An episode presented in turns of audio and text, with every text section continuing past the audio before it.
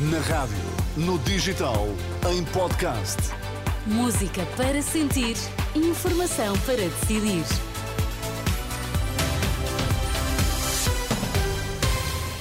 A abrir a edição da UMA, os destaques marcam a atualidade este sábado. Boa tarde. Boa tarde. Aumentaram quase 30% os processos de corrupção em Portugal. O governo promete antecipar a neutralidade carbónica em cinco anos. O Ministério Público registra um aumento de quase 30% dos processos de corrupção desde o início do ano, na comparação com o mesmo período do ano passado.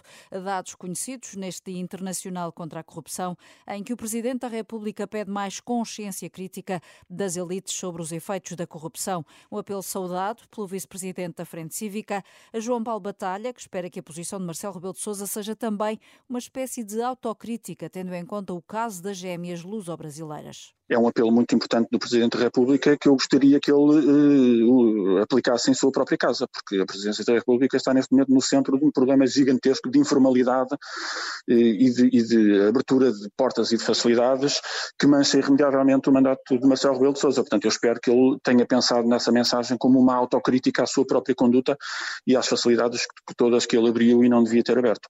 Sobre os números divulgados hoje pelo Ministério Público, o vice-presidente da Frente Cívica considera que o Estado fracassou no combate à corrupção o Estado falhou e continua a falhar porque ignora o problema e quando fala da corrupção é sempre de, como se fosse um problema de funcionários da administração pública.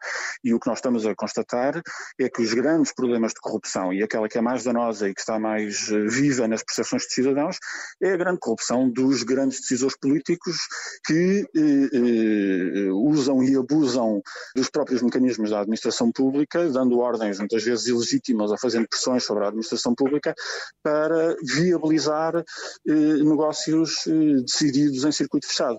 João Paulo Batalha, o vice-presidente da Frente Cívica, ouvido pela Renascença, o Ministério Público contabiliza mais 4.603 inquéritos, sobretudo corrupção ou crimes como administração danosa, branqueamento, peculato ou tráfico de influências desde o início do ano, em comparação com o ano passado. Uma grávida de 17 anos, com gravidez de risco, foi obrigada a percorrer 70 quilómetros para ter o bebê. O caso aconteceu na quinta-feira. Em trabalho de parto, a jovem dirigiu-se ao Hospital de Santarém pelos seus próprios meios mas não foi atendida porque a urgência estava fechada. Acabou por chamar uma ambulância que a levou para Abrantes. Uma situação criticada pelo autarca local e pelo comandante dos bombeiros. O Ministro da Saúde insiste que são casos pontuais. Há casos pontuais que eu reconheço que correm menos, menos bem, como esse que acabou de me descrever. A verdade é que têm sido mesmo pontuais. E repito, não os desvalorizo por isso, mas têm sido pontuais, porque esse caso também nos permite avaliar que o funcionamento em rede dos serviços, emergência pré-hospitalar, os outros hospitais do SNS, têm permitido dar resposta com qualidade e com segurança. Agora, eu reconheço que com, com um incómodo que é indesejável e espero que as coisas possam progressivamente uh, melhorar. Manuel Pizarro insiste que, apesar de nem tudo estar a correr na perfeição, as grávidas portuguesas continuam a ter resposta de qualidade e segurança no Serviço Nacional de Saúde. Esta semana há 30 urgências hospitalares, com vários serviços fechados em várias especialidades por falta de médicos. A Secretária de Estado da Energia e Clima garante que Portugal está a fazer o possível para atingir a neutralidade carbónica em 2045, cinco anos antes do previsto. Em declarações à Renascença, Ana Fontoura Gouveia fala de uma meta meta ambiciosa que será atingida sem colocar em causa o bem-estar dos portugueses. Trabalharemos para conseguir atingir a neutralidade carbónica o mais rapidamente possível. Sabemos que temos de encontrar sempre um equilíbrio com as questões de justiça social, com as questões de equidade, com as questões de transição justa e, portanto, prosseguimos uh, esse caminho de forma comprometida, mas sem colocar em causa aquilo que é o bem-estar dos nossos cidadãos. Portanto, assumimos esta antecipação em cinco anos para 2045 e, na verdade, em relação ao sistema elétrico, à produção de eletricidade, Portugal tem dado passos muito firmes no caminho da sua descarbonização.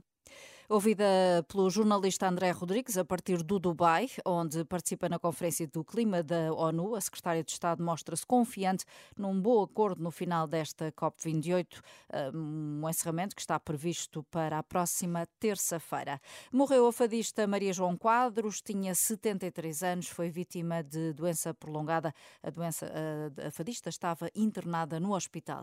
A primeira fase da guerra na faixa de Gaza só deve estar concluída dentro de dois anos. É o que revelam as forças de defesa israelitas através de um relatório hoje divulgado pela imprensa do país e que surge como resposta à administração norte-americana que avisa Tel Aviv que o conflito terá de terminar dentro de semanas e não de meses. E o presidente da autoridade palestiniana responsabiliza os Estados Unidos pelo derramamento de sangue em, Gaza. A segundo Mahmoud eh, Abbas, a culpa hum, foi dos Estados Unidos que ontem vetou uma resolução da ONU sobre um cessar-fogo entre o E Israel no Conselho de Segurança das Nações Unidas. Ainda esta tarde, o Papa vai presidir a inauguração do presépio e iluminação da árvore de Natal na Praça de São Pedro. Numa audiência às delegações italianas que oferecem a árvore e o presépio, Francisco aproveitou a ocasião para manifestar de novo o seu apoio espiritual aos habitantes da Terra Santa.